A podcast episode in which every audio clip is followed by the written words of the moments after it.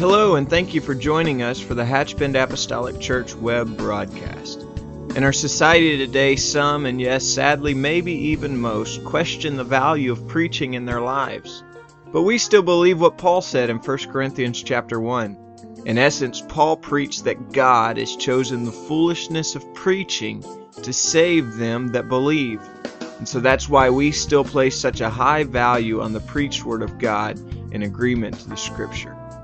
And so now I'd like to thank you again for joining us for a message from our pastor at Hatchbend Apostolic Church. If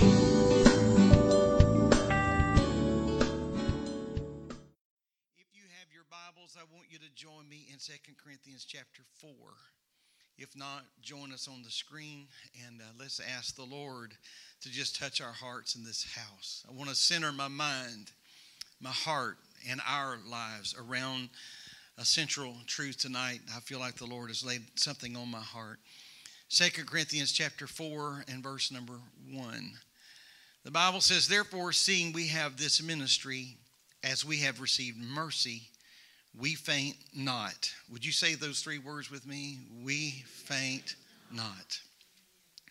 "But have renounced the hidden things of dishonesty, not walking in craftiness, nor handling the word of God deceitfully, but by manifestation of the truth, commending ourselves to every man's conscience in the sight of God."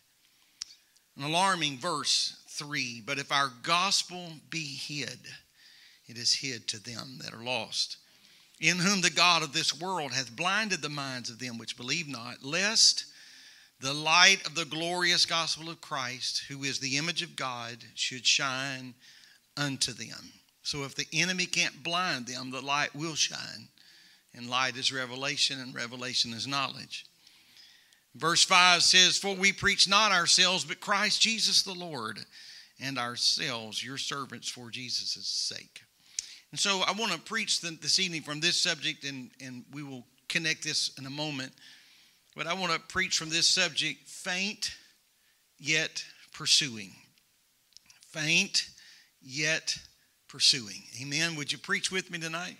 If you'll preach with me, and you promise you will, you can be seated. If you're on the fence, just remain standing. I need to know who's with me, who's not. Amen. Now, I have some comments to make, and I'm going to say this with great deference to our recently retired U S postal worker, Brother Brian Boyette. I sent him a text this evening as a precursor that I had an illustration about the post office. But for decades, Americans have depended on the U S Postal Service for correspondence. Because of that, we're very familiar with the system. At first glance, the U S Post Office could seem like, perhaps, in some cases at least, the most unassuming building in town. I've had the privilege of visiting large cities, as many of you, and in some of those cities, there are very impressive buildings that represent the United States Post Office. As a matter of fact, I read a little article today that that was that said some of the greatest post offices, as far as in architecture, have been dubbed America's overlooked architectural gems. Ironically, the smallest post office is located in Ochopee, Florida. It is only sixty-one, just barely over sixty-one square feet. That's not much more than a clothes closet in uh, many cases. That's the smallest, near Everglades City, the smallest. And so from that little quaint, uh, small post office to those that boast great, great architecture. However, for the most part, so we won't take either of those extremes. We won't take these massive architectural wonders, nor will we travel down to South Florida and stand in that little closet and, and, and consider it. But for the most part, your U S Post Office is not a building that would give you much reason to pause. We drive past them every day, and uh, we see them in even little intersections of our world dot, dotted around the map. You can go from here to Live Oak, and you will pass the post office and O'Brien, and you will probably not glance no more than you will glance at the one in McAlpin. But they are everywhere across the landscape of our country.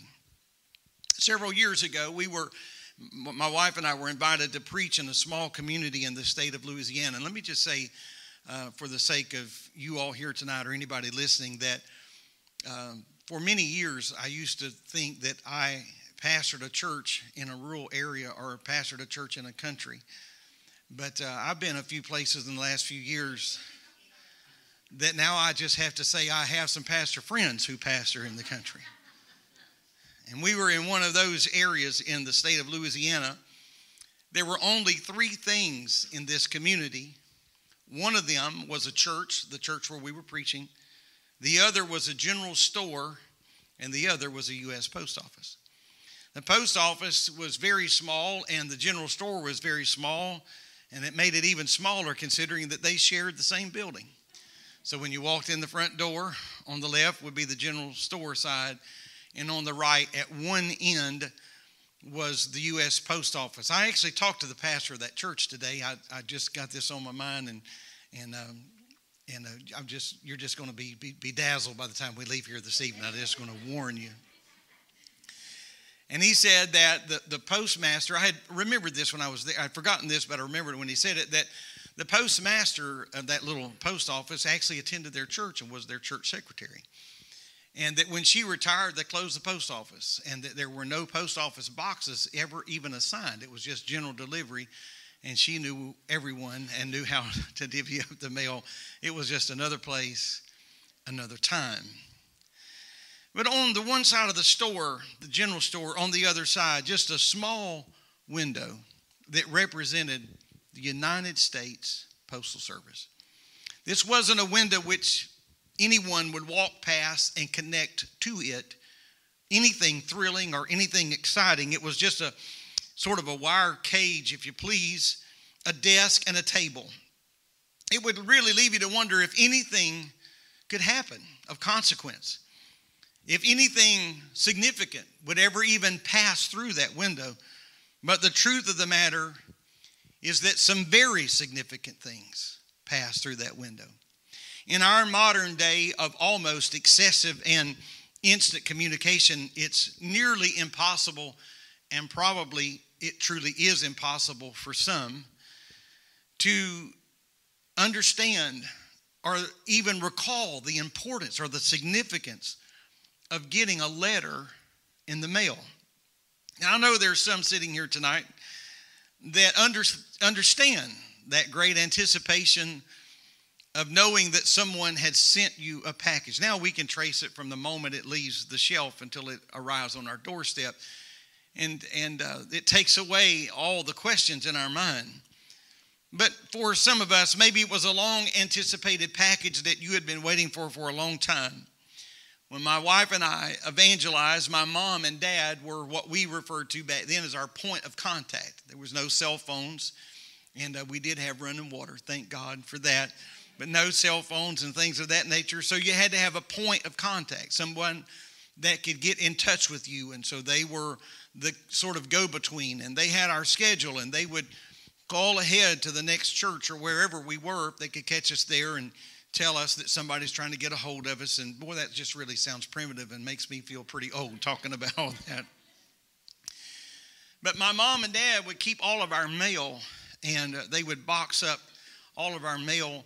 And then they would look at a schedule, our schedule, and they would get ahead of us, and they would get the address of somewhere we were going to be, and they would mail that package there. And we would talk to them on the phone, and they would let us know when we arrived in such and such city that there would be a package there. And it was almost like Christmas.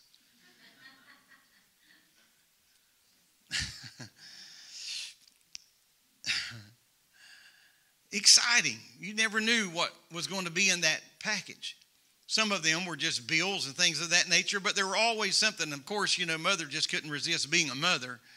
And so there was always something in there special for us. She couldn't resist being a grandmother, and there would always be something in there special for our son. Many times it might just be a stick of gum, but it was that was a, something they had between themselves, and so he knew what that meant. Amen. So these exciting notes and this important business, these things that thrilled our lives, all at some point passed through an unassuming window somewhere.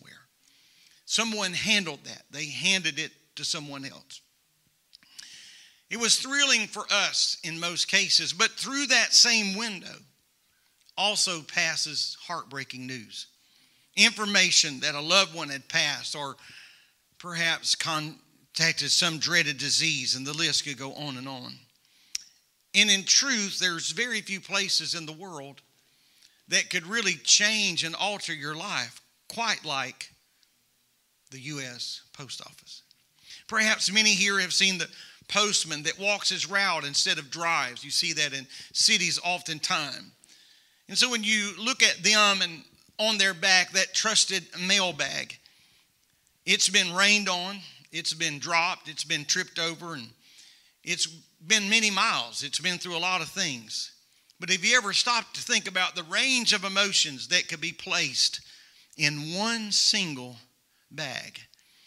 Maybe it was the long overdue check and greatly anticipated check that was going to make a financial difference for a family.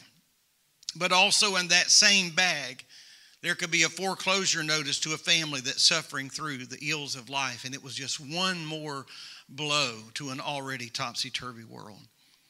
Consider, if you will, the letters or the notices that would prosper one person and yet devastate another, all in the same bag, all passing proverbially, proverbially through that same window. Good news for some, bad news for another. And so the post office itself became a change agent. It was there that worlds were changed. However, there's something much larger to consider here. And while I've drawn our attention to the post office for a little while right now, we have to really consider that the post office is not the source. It's just the vehicle. The post office didn't write those messages. They didn't send those letters. They didn't sign the check. They did not, they did not confirm or approve of the foreclosure.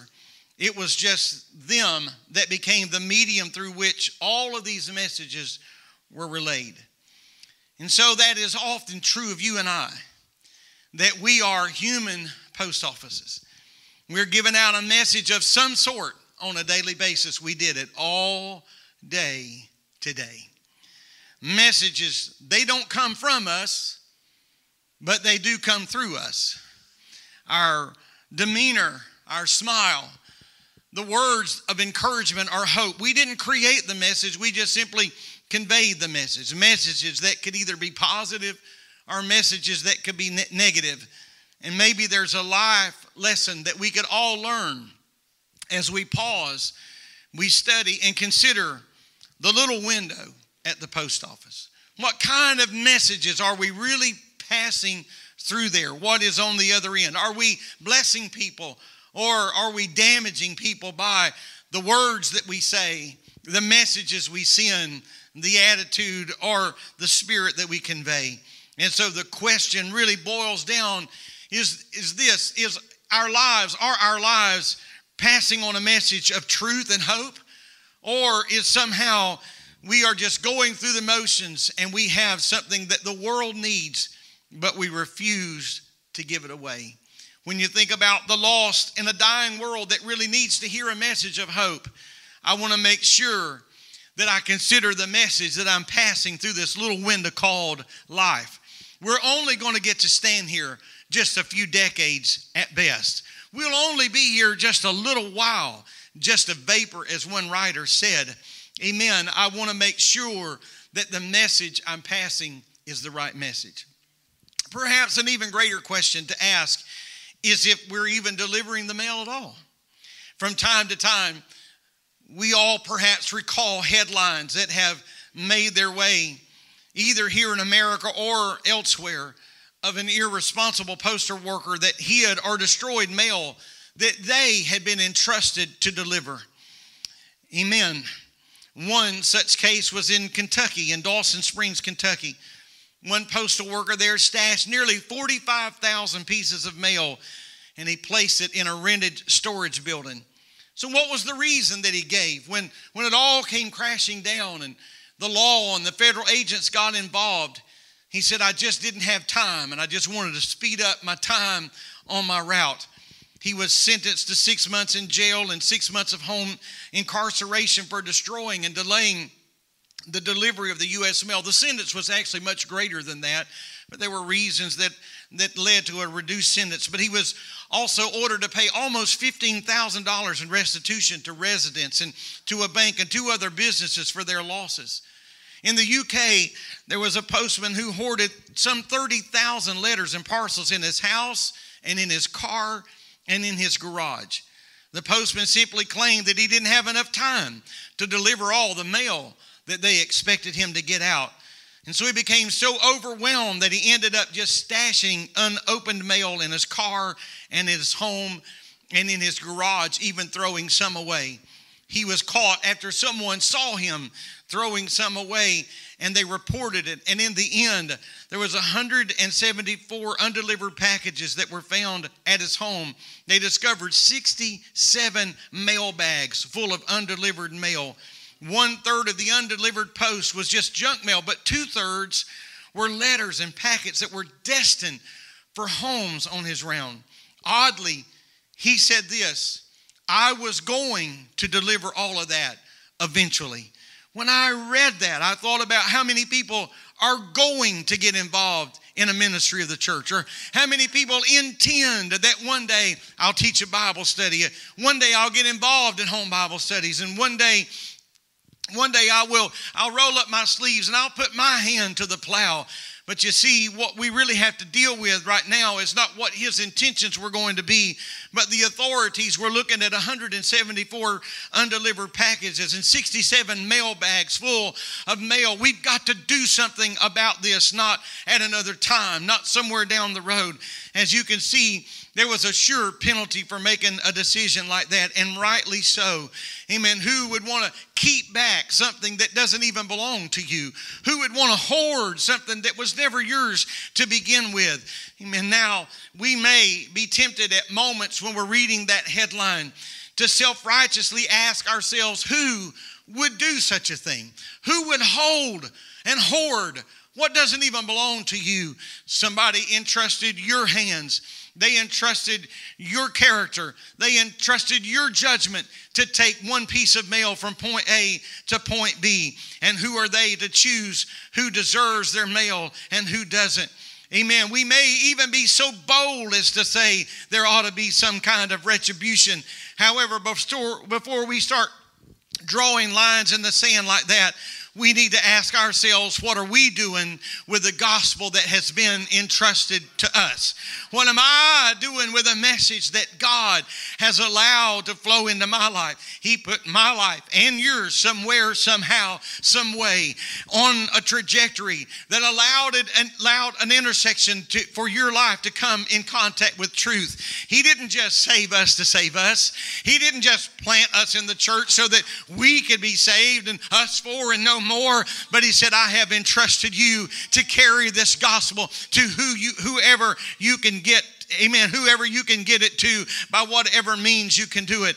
Amen. He didn't just allow us to come to the knowledge of the truth so we would have the knowledge of the truth, or our friends or our family would have the knowledge of the truth. But no, God entrusted the church. He planted the church. Amen. And when the church was interrupted, when the church was disrupted, amen, they went everywhere, scattered about. It didn't stop the message of the church. It might have frustrated the message of the church, but it didn't stop the message of the church. It scattered. They went scattered about and began to proclaim the gospel. God entrusted truth to you and I. It was given to us so that we would use, be used simply as the conduit through which the Spirit and the Word and the hope of truth could flow. I believe that we certainly think less of a postmaster if they would just want the make sure that the post office was decorated nicely and opened on time and closed on time. But when we got there, there was no mail in the house. There was no function. The real function was not there. You see, the reality is that people don't go in the post office to see what the decor is. They don't go in the post office to see what the temperature is. They walked in because on the other end, there was something there that they needed. Amen. There was something of value that was on the inside.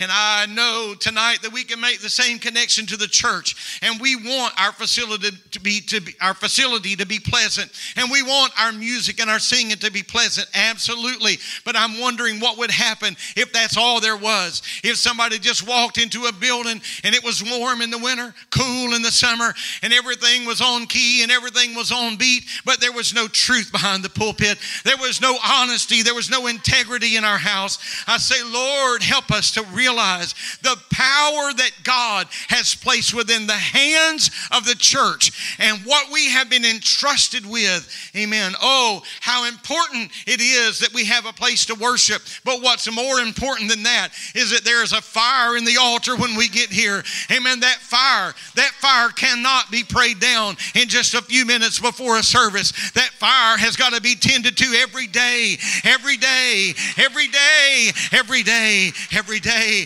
Amen. We can't come in and pray a seven-minute prayer and think everything is going to be all right. I got to bring the fire with me. Amen. I got to bring it with me when I come into the house of God. I've got to bring power. I've got to bring passion. I've got to bring hope. It's got to be in me if it's going to be in here.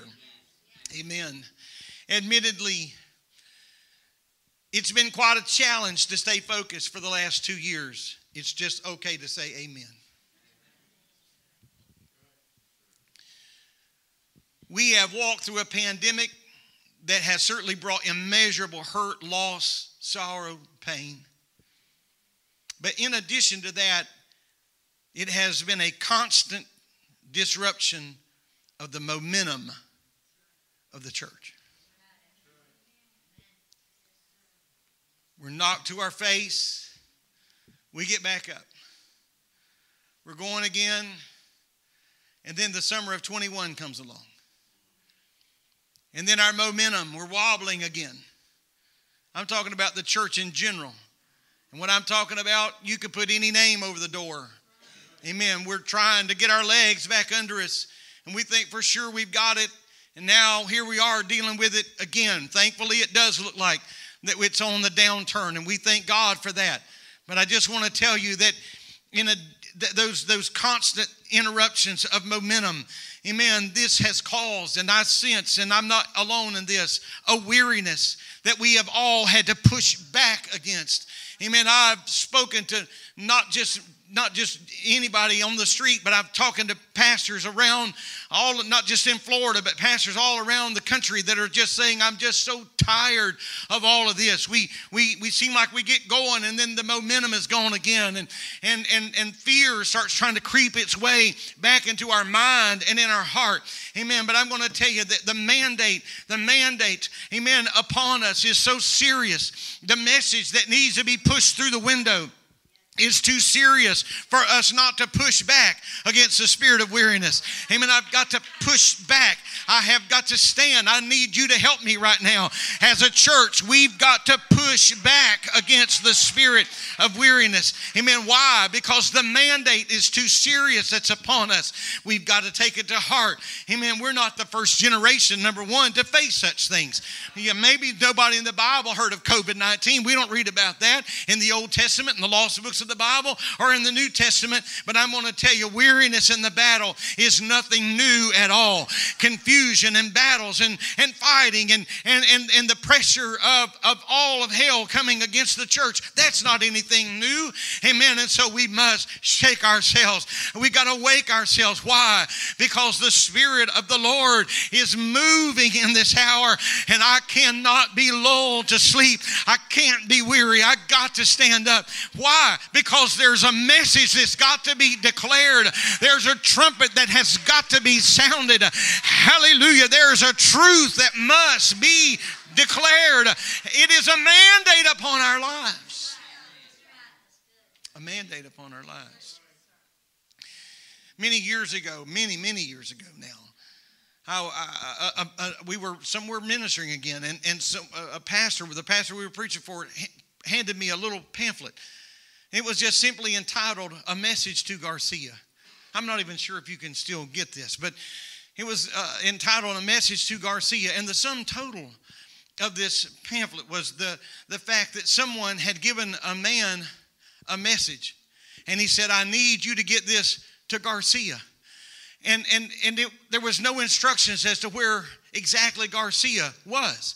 He knew what country he was in, but there was no details about this. But it was just this whole story, told to be a true story, was about a man that was given a message and said, I need you to get this message to Garcia. Well, there were so many missing details, it would have been only human, re, humanly reasonable that he would have stood and said, I don't have enough information. I don't have enough this. I don't have enough that. But the truth of the matter is, the reason there's even a pamphlet is because the man would not stop until he accomplished the mission that he was given. And so we can all look around us and say, well, I didn't see this in the forecast. I didn't see this in our path. Amen. That's not what it's all about. Amen. The Lord said, I'll be with you all the way to the end. Amen. I'll be with you when the sun is shining. I'll be with you when, when there's not a cloud in the sky. I'll be with you when the clouds are hanging low. I'll be with you when you're winning. I'll be with you when you're losing. I'll be with you when the pendulum is swinging in your favor, and I'll be with you when the pendulum is swinging against you. Hallelujah. I say today, amen, let the church rise. Amen, let the church rise. I'm not saying that, that, that there's nothing to be concerned about. I'm not saying there's not a spirit of weariness. Amen, but I'm telling you that though we be faint, amen, there needs to be something in us that says, I'm weary. Amen, I'm tired. Amen, my back is bowed. My muscles are aching. My faith has been tried. My hope has been stretched beyond the limit. Amen, I am faint. Amen, I'm not giving the devil any pleasure in that. I am faint, but I'm pursuing. Amen, I am weary, but I'm going to get back up and move forward again. Let's clap our hands to the Lord.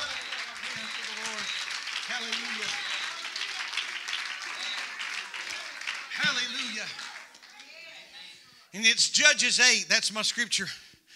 And Gideon came to Jordan. If you know the story of, of Gideon, and, and Gideon came to Jordan, who passed over, he and the three hundred men that were with him. You know, Gideon's army started out much, much larger than three hundred. And the Lord said, no, too big, too big, too big, too big. It's three hundred men. They're in a battle of their life. Amen. three hundred men were with him. And the Bible says that he was faint yet pursuing. Amen. Faint yet pursuing. There was a weariness, but he was still reaching and driving. Amen. Weary, but marching on. I'm going to tell you tonight, amen, that the church, the church of the living God, the church at large, but certainly including our church here locally. Amen. We can say, oh Lord, there's a battle. Amen. There's dust. Amen. There's smoke in the air, and there is a weariness in our heart. But I'm going to tell you, I'm weary, but I'm not willing to quit. I'm weary, but I'm not willing to stop. I'm weary, but I'm not willing to turn around. Amen. We're weary, but we're going to get up and press forward. Why? Because the mandate upon our shoulders is greater than the weariness in our body. Hallelujah. Hallelujah. Hallelujah. Amen. Even in a weakened position, something similar happened to David. Oh, I know when we think about David, we see him triumphant even as a sixteen-year-old boy or just a young teenage boy. We see him triumphant in battle. We see the sling and the stone and we the stones, and we think about Goliath and all the wonderful things that happen. But if you just keep your finger on the timeline of David, it'll go up and it'll go down and it'll go up and it'll go down. And one day he was in a battle, and he was in a battle with a, a very similar battle. He was in a battle with another giant. Amen. And so he was about to go down. He was about to go down, and somebody interceded on his behalf, and they just had to come to a moment of brutal honesty. Second Samuel chapter three and verse number thirty-nine. Amen. He said, I am weak, though anointed king. Amen. In my body, I've been knocked down. He would have probably lost his life had it not been for an intercessor. He said, but I, I am weak, but I'm going to tell you, I'm still anointed king. The oil is still in my life. The oil is still upon my body. I'm going to tell you today, the church, the church of the living God, God. Hallelujah, we're still anointed. The anointing of the Lord, weak though anointed, anointed. Amen. In truth, fainting is a very common experience in our spiritual lives. I know we don't want to talk about this a whole lot, but it's still the truth. Like Job, like Job, we, we comfort others in trouble, but we struggle when trouble comes our way. I don't know how many people, I concur with what I'm fixing to say, So this is not a jab at anybody. I don't know how many people through the years have told me, I don't have any problem praying for somebody else. I've got great faith to pray for someone else. But in my own life, when trouble comes in, they're, they're not saying they're weak and their faith is false and pretentious. It's just a reality. I want to share something with you in Job four and three. Not that you've never read this, but I want to underline it. Job four and three, the Bible says, behold, thou hast instructed many, and thou hast strengthened the weak hands. Thy words have upholden him that was fallen, and thou hast strengthened the feeble knees. But now it has come upon thee, and thou faintest. It toucheth thee, and thou art troubled. Boy, that's some brutal honest. I mean, that's, I mean, that's just a punch right between the eyes. You've established the steps of others around you. You've helped the weary stay strong. You've helped the wayward find direction. You strengthen feeble knees, but now it's come upon you, and thou faintest. It touches you and your trouble.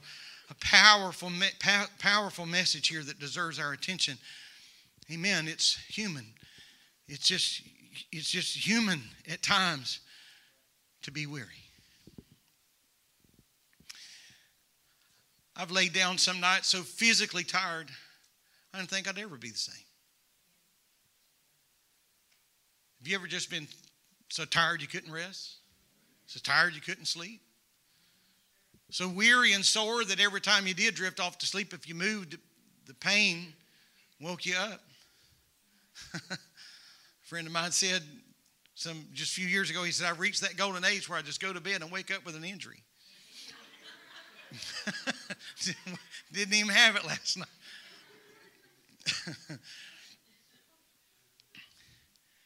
And then amazing.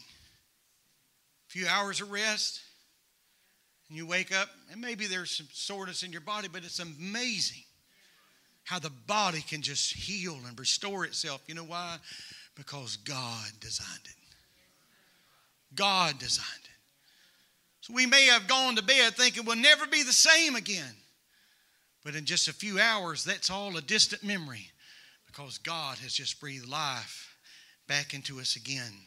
Directing Israel as their conduct in war, the Lord advised them through the priests in Deuteronomy chapter twenty and verse three.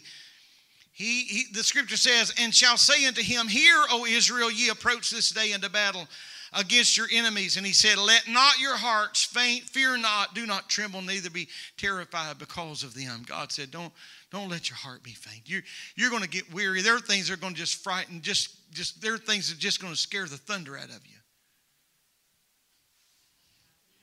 Anybody been there?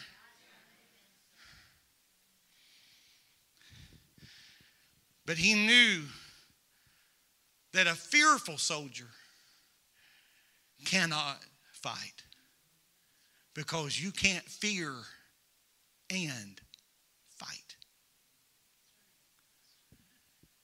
So there's another reason in that same chapter that the officers were, were, were, were admonished to, to say before they went into battle.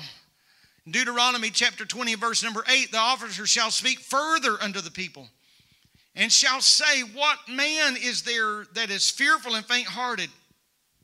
Let him go and return to his house, lest his brethren's heart faint as well as his heart. And so he understood that fear can be contagious, and what's on you can get on others. So he said, and so if ye that are of a fearful heart, you need to go back home. He wasn't condemning them or mocking them. He's talking to men of war. Understand that. He's not talking to a bunch of guys wearing lace. Amen. He's talking to people who know what war is all about. But he said, but if you've got fear in your heart, you need to go home until you can get that under control, because your fear is going to get on somebody else, because the Lord understands that you can't fear and fight at the same time. Amen. I will say, amen, the ideal soldier is like Gideon and his three hundred men. Amen. They came to Jordan. They were weary, but they just kept pursuing. They just kept pressing on.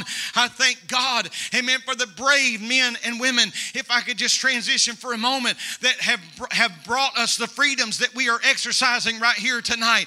Amen. I know that somewhere along the way, some of them had to be afraid and frightened out of their mind, but somehow the message and, and, and the purpose of where they were and what they were doing became greater than the fear that was in their heart, and they were able to swallow hard and say, for the sake of our freedom and for the sake of a generation coming after me, I got to fight. I want to tell you tonight, amen, that we got to stand because there is a cause. David said, while men were hiding, while they were in caves, and while they were hiding behind trees, little David said, is there not a cause? I think there's a resounding answer to that. Amen. Yes, there is a cause. Yes, there is a cause. And so I got to press down my fear.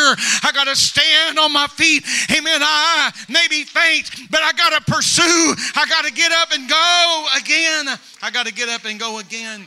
In, in Revelation two and five, the church at Ephesus was commended because the Bible said it had labored and not fainted.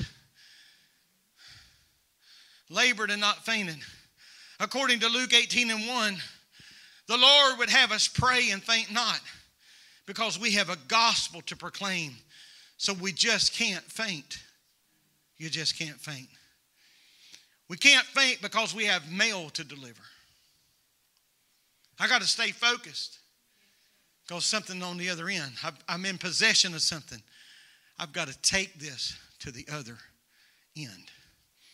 I've got to heed the words of Galatians six and nine. Let us not be weary in well-doing, for in due season we shall reap if we faint not. Amen. We have to stand, and then you have to keep on standing. Having done all to stand, stand. Having done everything within your power, stand. If we have to prop ourselves up, if we have to lean ourselves, I got to keep on my feet. I got to keep pursuing. I got to keep leaning. If I'm going to lean, let me just suggest something that is my heartbeat, and I want it to be yours. If you're going to lean, lean forward. And if you fall, fall forward. Amen. I'm going to ask our musicians to come. Amen. While we acknowledge seasons that we may walk through collectively, individually, amen, we need to know what to do when we're feeling spiritually faint. We need to be like perhaps Jonah said in Jonah two and seven. My soul fainted within me. I remembered the Lord. Amen. I, I, I was struggling with something here. But in my mind, I got my mind and my heart and my arms wrapped around the foot of that cross. Like the Israelites, the psalmist said in one hundred seven verses five and six, just kind of combining them together, he said, hungry and thirsty, their soul fainted in them. They cried unto the Lord in their trouble, and he delivered them out of their distresses. Like the psalmist in one nineteen and eighty-one, the writer said, my soul fainteth for thy salvation, but I hope in thy word. I hope in thy word. But I believe the richest, perhaps, passage for the faint is Isaiah chapter forty. Verse twenty-eight says, hast thou not known, hast thou not heard, that the everlasting God, the Lord, the creator of the ends of the earth, fainteth not, neither is weary. There is no searching of his understanding. Amen. He's not faint. He's not afraid. Because you can't fight and fear. How refreshing to know that we're serving a God who doesn't sleep. He doesn't slumber. Isaiah forty, twenty-nine, if you'll stand with me. He, give, he giveth power to the faint. He didn't say he condemns them. He didn't say he culls them from the crowd. He didn't say that he excommunicates them from the church, but he says that he gives power to the faint, and to them that have no might, he increases their strength. He just turns it up. Faint, but pursuing.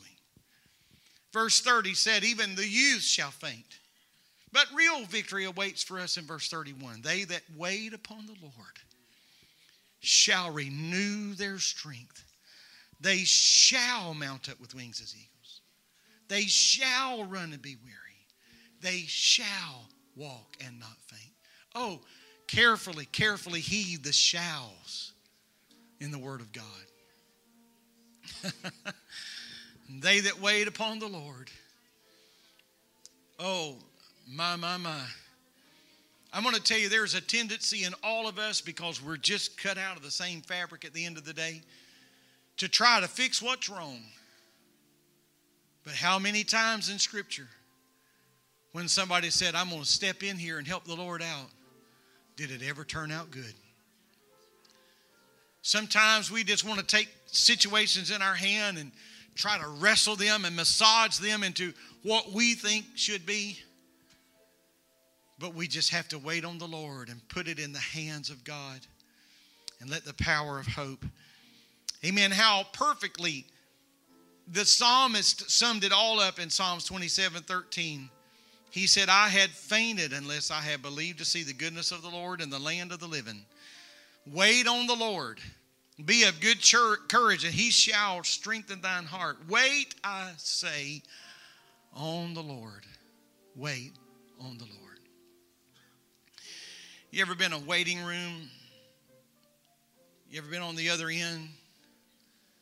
You can see the person you need to talk to on the side of the glass that keeps zipping in, zipping out. Just something in your... And every now and then, every now and then, they'll have the courtesy to just do one of those. Just a minute. I know you're here. That don't help our feelings very much, because we want to take care of it. But I'm going to tell you something. From time to time, we're just waiting on the Lord. We can see him. We can see him. We can sense him. And every now and then, God will just give us one of those services where we, he acknowledges us. I know where you are. I'm, I'm I, I know, I know. I'm coming.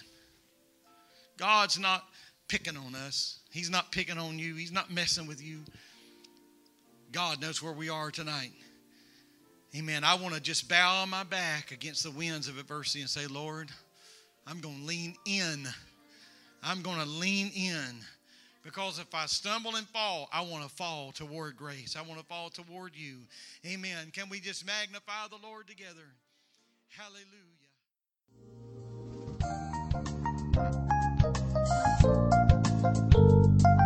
This message has been brought to you today by the Media Ministry of Hatchbend Apostolic Church. We pray that it's ministered to you in some way, and we'd like to take this opportunity to invite you to join us in service here at Hatchbend Apostolic. Our Sunday services begin at ten a.m. and our Wednesday night service at seven thirty p.m. For any more information or to speak with our ministry staff, please feel free to call our church office at three eight six, nine three five, two eight zero six, or you can visit the contact link here on our website. Again, thank you for listening, and we pray God's richest blessings on you and your family.